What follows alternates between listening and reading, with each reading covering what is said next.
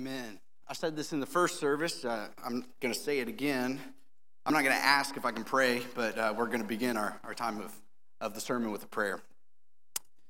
Even now, Lord Jesus, even now. Father, may my words fall to the floor, but yours flow through me. That it wouldn't be Connor who these people hear today, but that it would be you. So, Lord, transport us from this sanctuary and, and let us enter into your throne room that we could truly worship the King of Kings and the Lord of Lords. It's in your Son's holy and precious name that we pray. Amen. Amen. Turn with me, if you would, in your Bibles to Luke's Gospel. We're going to be looking today at Luke chapter 1, verses 39 to 56. Luke chapter 1, verses 39 to 56. And as you're turning there, I want to introduce myself. If we haven't had a chance to meet yet, I am Jeff and Kelly Redmond's favorite son in law. Um, I'm their only son in law. Uh, but I, every day, I think becoming more and more the favorite. Um, it's a pleasure to be here today. I wanted to thank you guys as a church for the opportunity to be able to preach. It's always a blessing to be able to present God's word uh, and to share what His holy scriptures have to say. But I wanted to take a moment before we dive into the text today to thank Jeff and Kelly. Um, as I told you in the first service, I want to share with you again uh, a big thank you for your faithfulness in the ministry of God's kingdom. Um, you have been truly a, a, great influence, not just on this church, but on my family, uh, on your daughter Julie next to you. Um, I can only hope and pray that we as a family are able to continue in perseverance and in, faithful ministry the way that you have. So I wanted to thank you for that. But as I've told you guys uh, before, this moment is less about you and more about the one that we're going to read about here in this text, not Mary or Elizabeth, but about Jesus as the King of Kings. And so let's look at what the Bible has to say today about the Son of God and what it has to say about our faith in action as we see modeled for us from both Mary and Elizabeth. This is what the word of the Lord has to say, beginning in Luke chapter 1, verse 39. God's word says, In those days, Mary arose and went with haste into the hill country to a town in Judah. And she entered the house of Zechariah and greeted Elizabeth. And when Elizabeth heard the greeting of Mary, the baby leaped in her womb. And Elizabeth was filled with the Holy Spirit, and she exclaimed with a loud cry, Blessed are you among women, and blessed is the fruit of your womb. And why is this granted to me that the mother of my Lord should come to me? For behold, when the sound of your greeting came to my ears, the baby in my womb leaped for joy. And blessed is she who believed that there would be a fulfillment of what was spoken to her from the Lord. Continue with me in verse 46. And Mary said, My soul magnifies the Lord, and my spirit rejoices in God my Savior. For he has looked on the humble estate of his servant. For behold, from now on all generations will call me blessed. For he who is mighty has done great things for me, and holy is his name. And his mercy is for those who fear him from generation to generation. He has shown strength with his arm. He has scattered the proud in the thoughts of their hearts. He has brought down the mighty from their thrones and exalted those of humble estate. He has filled the hungry with good things, and the rich he has sent away empty. He has helped his servant Israel in remembrance of his mercy, as he spoke to our fathers, to Abraham, and to his offspring forever. And Mary remained with her about three months and returned to her home. This is the word of the Lord. Now, as you all know, I'm sure that you know, I'm certain of this this morning as you're gathered here at church on December 3rd, that this is a rather incredible and special time of the year that we are gathered together and we are celebrating. We're in the middle of our Christmas season, our, our season of Advent. And during this time, we have an opportunity as a church, not just here at Parkway Baptist, uh, not just at the church that Julie and I serve at in Mobile at Hollinger's Island, but everywhere across the globe we are able as a church to celebrate something rather spectacular. And again, I know that you guys know this, but we're not here to celebrate the lights on the house or the family that's coming into town or even the beautiful decorations and Christmas trees that we have around us, but we are here to celebrate the incarnation, the birth of our Lord and Savior, Jesus Christ. And in this passage today, as we look toward the Christmas season, we have an opportunity to see a moment in time before Jesus was born. But in order for us to understand it, we need to grasp first kind of the context of what's happening prior to this passage today. And so, just briefly, let me recap for you just briefly what happens in the verses that lead up to what we have just read. You see, when Luke had written this moment in time, he had shared with us previously two encounters of an angelic type. You see, the angel Gabriel had come at the beginning of Luke's gospel and had presented himself to a man named Zechariah. He was a priest, he was of good standing within society, and Gabriel came to him to share with him some exciting news. He looked at Zechariah and he said, Son, you will be, uh, find that your wife will become pregnant with a son. And Zechariah looks at him, and, and I'm sure in his mind the gears started turning as he thinks about his wife, Elizabeth, and he begins to calculate how old she may have been. We think she might have been between 60 and 90 years old by this point. And Zechariah looks at Gabriel and says, I don't know how that's possible. Not responding in faith, but instead responding in doubt. What we come to find happens is Gabriel looks at Zechariah and he tells him, he says, Because of your doubt, you're actually going to be made mute up until the birth of your child, up until the birth of John the Baptist, the one who would prepare the way for the Christ child, the one who is to come. Elizabeth, shortly thereafter, finds that it has come true. She is pregnant. And we read in verse 24 that she hides herself away for five months, keeping her pregnancy a secret unto herself. Well, shortly after that, as a matter of fact, in the sixth month of Elizabeth's pregnancy, we find that Gabriel comes back with yet another message, one that's of utmost importance for us as we enter into this season. Because you see, Gabriel comes to a young girl, probably between the ages of 13 and 15, named Mary. You guys know who she is. She's the one that Gabriel comes to, and, and he says, You are going to conceive by the power of the Holy Spirit of a child. But not just any child. Gabriel specifies and clarifies to her and says, This is not just any child, but it's going to be the Christ child. It's going to be the one who is the fulfillment of every messianic prophecy that has come before. Of all of those things that you know of the Old Testament, Mary, every prophetic writing, every prophetic word, Jesus, the one who is in your womb, will fulfill. He will be the Savior of the world. He tells Mary that it is her responsibility, it is her job and her calling to carry and give birth to him. And it's incredible what we see Mary do here. Remember, this is a child. She's likely between the ages of 13 and 15, and she responds, uh, unlike Zechariah, not responding in doubt, but she responds in faith. She asks Gabriel, How is this going to happen? But it's not a question of whether or not it will happen. She's just curious of the logistics of it. And I'm sure that Jeff can speak with you at another time. We don't have this time this morning to, to fully break down the importance of the virgin birth to our Christian doctrine and our understanding of the scriptures, but we find that it, it becomes true that Mary does, in fact, become pregnant. And she responds to Gabriel and she says in verse 38, she says, I am a servant of the Lord. Let it be done to me according to your word. And it's at that moment that our passage picks up for today. And what we find in this particular passage is a continuation of the faith that is shown up to this point in the story. What we see is a very clear picture of what faith looks like as a follower of Christ. That as followers of Jesus, we are not called to remain stagnant. We're not called to remain still, but in fact, we are called to have an active faith, one that imitates what we see from both Mary and Elizabeth in this passage. And we see Mary's faith in action immediately as we open our text. She's told this news from Gabriel, and what we read in verse 39 is that she immediately gets up and she goes with haste into the hill country to a town in Judah. And there's faith in action on full display here. But I want us to take just a moment and put ourselves in the shoes of Mary as she does this. It's a girl, a child, really, who has just heard the news that she is pregnant. And I can only imagine that she is scared to death. And yet, what she has already shown us is that she chooses faith over the fear that she has in her life. And that faith immediately leads her to action as she goes in haste, likely traveling between 70 and 100 miles to go and celebrate a pregnancy with her relative, with Elizabeth.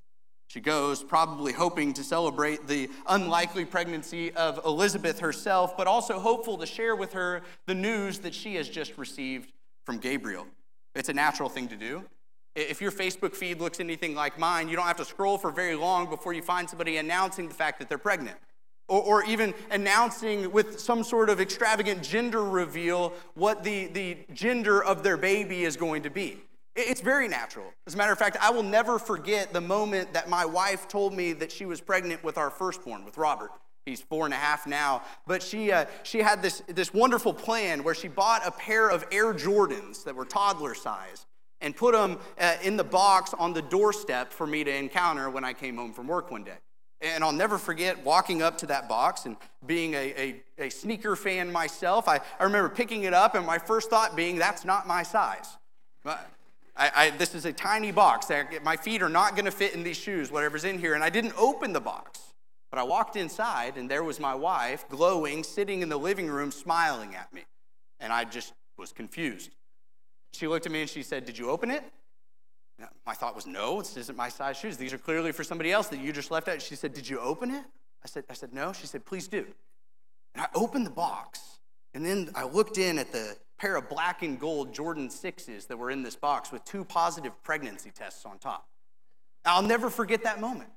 I'll never forget the moment that we got to share. It was actually three years ago now, uh, after I preached on a Sunday morning behind this same pulpit, that we got to share the news of Julie's pregnancy with our daughter Abigail, with both uh, my in laws and my parents who had come into town as well. You see, Julie had a plan to give Robert, our son, who would have been, uh, what was he, one and a half at that time, give him the pregnancy test and have him go into the kitchen and show it off to his grandparents. And he walked into, into Jeff and Kelly's kitchen, and, and he, I think he either handed it to his nana or he threw it at her. I'm not sure, it's one and a half, something may have happened there. And there was mass confusion because it looked like he was throwing to her a thermometer. It was a little bit confusing, but I remember their reaction as they looked down and saw that we were pregnant with Abigail, with our daughter. It's a very normal thing to want to do, to share this news. But I want us to consider for just a moment what this may have been like for Mary. It's a very exciting thing to get to do when you've been trying to have a child. But can you imagine what it was like for her? Can you imagine the fact that she is a child and she's not even married, and yet she's going to share this news? Not just that she is pregnant, but she is going to share with her older relative who had been barren for her whole life that she is pregnant with the Son of God. That by the power of the Holy Spirit, she would become pregnant with the one who would be Savior of the world. Now, obviously, she would be fearful. But the faith that she shows and the action as she goes to see Elizabeth is just remarkable. But the beauty continues and is found actually even further shown to us in the fact that she doesn't even have the chance to hand a pregnancy test to Elizabeth. She didn't even have a chance to go and buy a pair of toddler Jordans to leave on the doorstep because the minute she gets to Elizabeth's house, the minute she announces her presence, Elizabeth immediately knows that she is pregnant. In fact, the Bible tells us in verses 41 to 44 that the baby in her belly leaped in the womb. You see, if you read the first part of Luke's gospel about John the Baptist, the, the writer of the gospel, Luke, tells us that John the Baptist had a very specific ministry that he was going to practice during his life.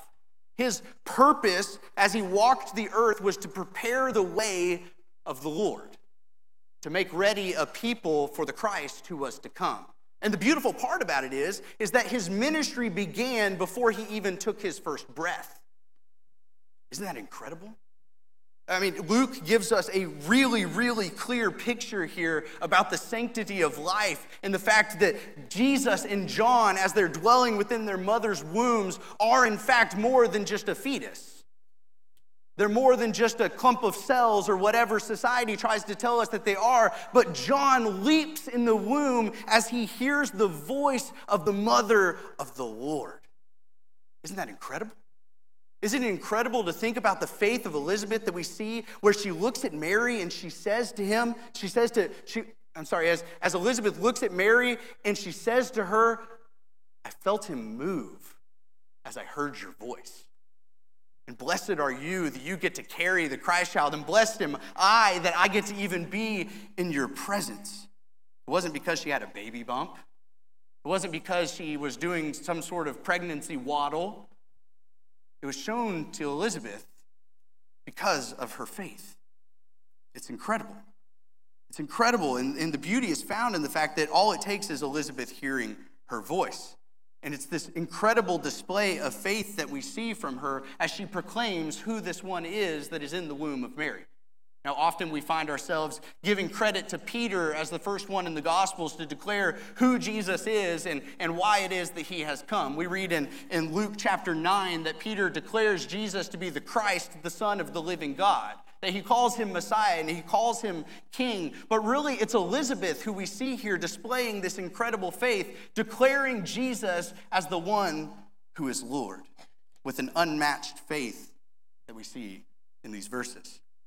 And as it develops, as it continues, we see their faith in action only further shown to us in the concluding verses of our passage today.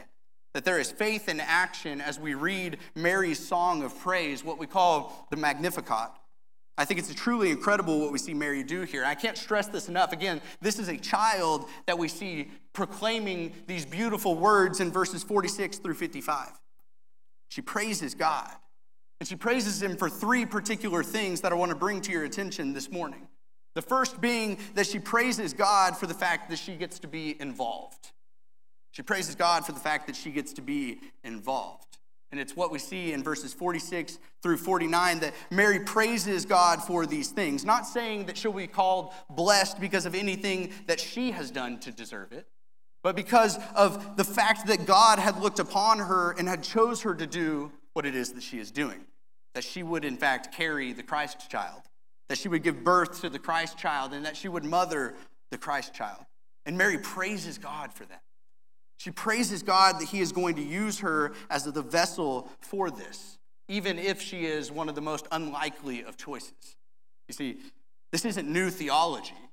We see it regularly throughout all of the scriptures that God would use the unlikely to be able to do his work. In fact, Mary's song of praise here closely imitates what we find in 1 Samuel chapter 2. You can go read it at another time, but we find that Hannah, who is barren, praises God in a prayer for the fact that she was able to give birth to her son Samuel. You can go all over the scriptures and find this theology of God using the least likely of people to do his work. Whether they're virgins or barren, they're young or old, God uses them. You've been spending a lot of time here at this church in 1st and 2nd Chronicles, and you know the story of King David and how he was selected to be the king of Israel. The fact that he was the least desirable of Jesse's sons, he was the runt of the litter, the one that God looked upon and said, That's who I want to be king. That's who I want to rule over these people. Not to say that he didn't fail over and over and over again, because he did, but to further show the fact that God uses the most unlikely of people. I mean, you can go back to the first book of our Bibles and look at Genesis chapter 12 as God looks into a, pagan land at a pagan man who's worshiping pagan gods, and he says to Abram, He says, Follow me. Go where I'm showing that you need to go. And he calls the least likely of people to be his followers. In fact, if you want to, you can flip over a couple pages in your Bibles to Luke chapter 3, and you can look at a genealogy of Jesus, and you can take your, take your finger and close your eyes and just point to any name in that list, and you're going to find somebody who is not a likely choice to be a follower of God. Just look at the people of Israel. They weren't the largest in the world, they didn't have the biggest or baddest army, but yet God looks at them and chooses them and uses them as his people. I want you to just sit and think about that for a moment. As followers of Christ, do we ever consider and stop and think about who it is that God has chosen to use? Do we ever stop and take a moment to praise God for the fact that He chose us? I don't want it to be confusing because it is Him who chooses you and me. Look at the disciples of Christ. If you have a moment later today or, or later this week, I want you to, to turn to Mark chapter 2 and look at verses 13 through 17 at the call of Levi, the one that we call Matthew. And read about the fact that this tax collector was chosen as one of Jesus' 12 disciples, his 12 apostles. And, and, even though the Pharisees and the scribes may have looked at Matthew and said, he doesn't make sense to be a follower of the rabbi, he's a tax collector. He's barred from the synagogue. He can't even go in and worship. And yet God calls to Matthew and says, Follow me. One of my favorite preachers, his name's Alistair Begg, he once said in a sermon that we ought to honestly ask ourselves if we were ever a likely choice for Jesus to use, or maybe better put, a likely choice for Jesus to save. I mean, I, I, think that if we answer that question honestly, we can clearly see that the answer is no, we aren't. We aren't the likely choice. I mean, Paul tells us in Romans that all have sinned and fallen short of the glory of God. And I can really only speak for myself this morning, but I find that as a follower of Jesus, I constantly fail as a son, as a son in law, as a husband, as a father, and certainly as a follower of God. Constantly letting him down, constantly failing. Yet, his son looks upon me, and I'm confident of this, and I hope that you can be confident of this too. That his son looks upon me, and he looks upon you, and he goes, You know what? You're exactly who I came to save. Because he tells us in Luke chapter 19, verse 10, he says that he, as the Son of God, came to seek and to save the lost. He came to seek and save the least likely of choices. Mary, in the Song of Praise, she praises God for the fact that as a 13 to 15 year old girl, as a virgin, as one betrothed and not yet married, that God would look upon her and use her. But she also continues and praises God for who he has proven himself to be. And again, this is something that we see laced all throughout the scriptures, all throughout this song of praise. What we see Mary do is that she recognizes and recalls the ways that God has proven himself over the years.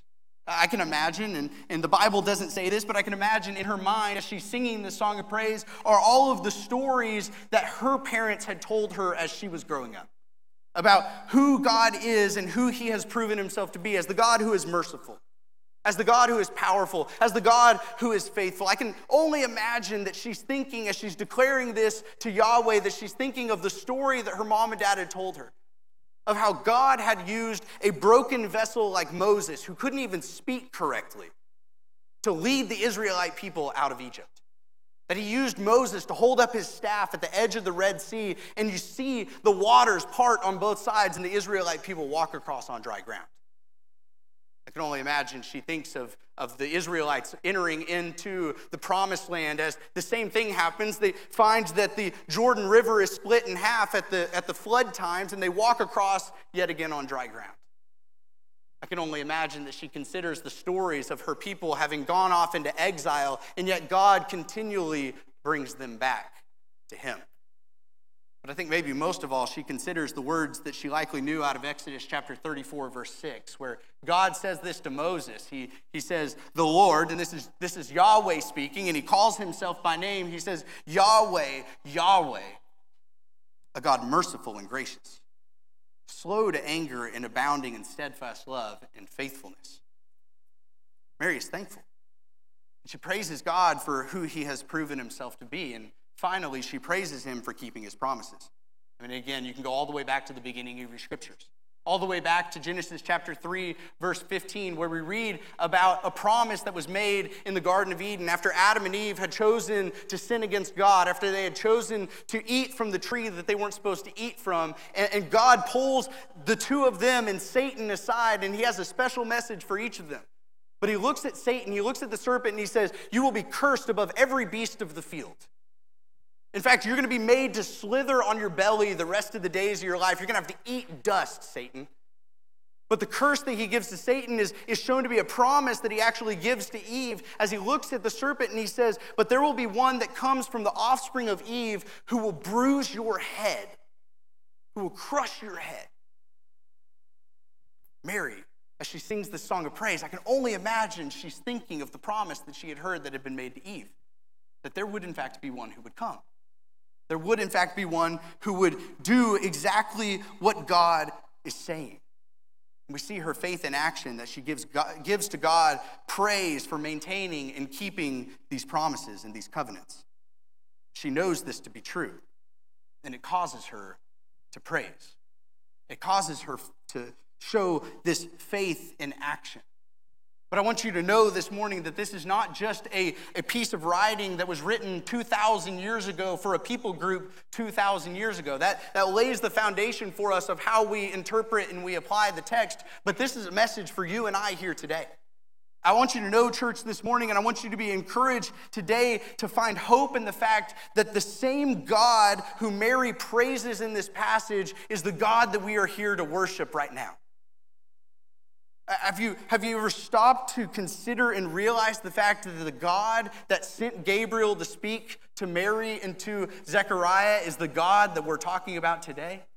The God that we're singing about today? The God that we're worshiping here today? Have you considered the fact that the God who sent his son to be born of a virgin, to be born of this Mary, is the one that we're worshiping today? That the God of Israel, is the God of Parkway Baptist Church.